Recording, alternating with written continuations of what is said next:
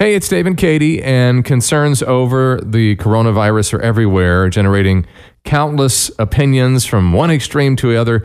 This is a little update to give you the facts from experts in the medical field to help assure the best steps for you and your family.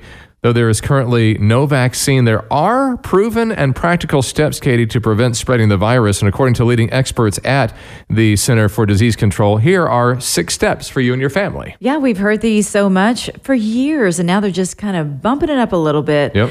Keep your hands clean, stay away from sick people if you can. And this one is like in big letters stay home if you're sick. It's so tempting to want to go to work. Yeah. Because we need to go to work, but we need to stay home. And Katie and I have actually tried this, washing our hands, like you were saying, Katie, with soap and water for at least 20 seconds. And it seems like it's a long time, but that's the time it takes to really get rid of the germs. Yeah, I was talking to my husband about this last night, and I said, you know, I know you've been washing your hands more often, right? He said, absolutely. Yeah. I said, are you? I, I kind of played mom. Are you really washing them long enough? Because I'm the first one to admit Yeah.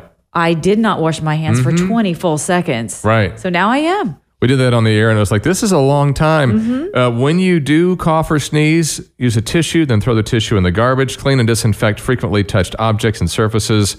The vast majority of people experiencing mild symptoms, that includes a slight fever, cough, nasal congestion, similar to the common cold. Most severe cases are usually those with weaker immune system or existing respiratory illness. The key for you and your family is to take all the preventative measures previously mentioned, like we've been talking about. If you feel like you might have symptoms, just call your family doctor or local medical center provider and find areas for testing. Helping to keep your family safe and virus free.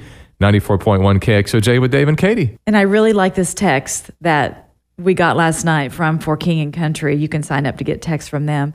They said, as you head to bed after a crazy day, hold on to this God is among us. We'll make it through this together. It's going to be okay.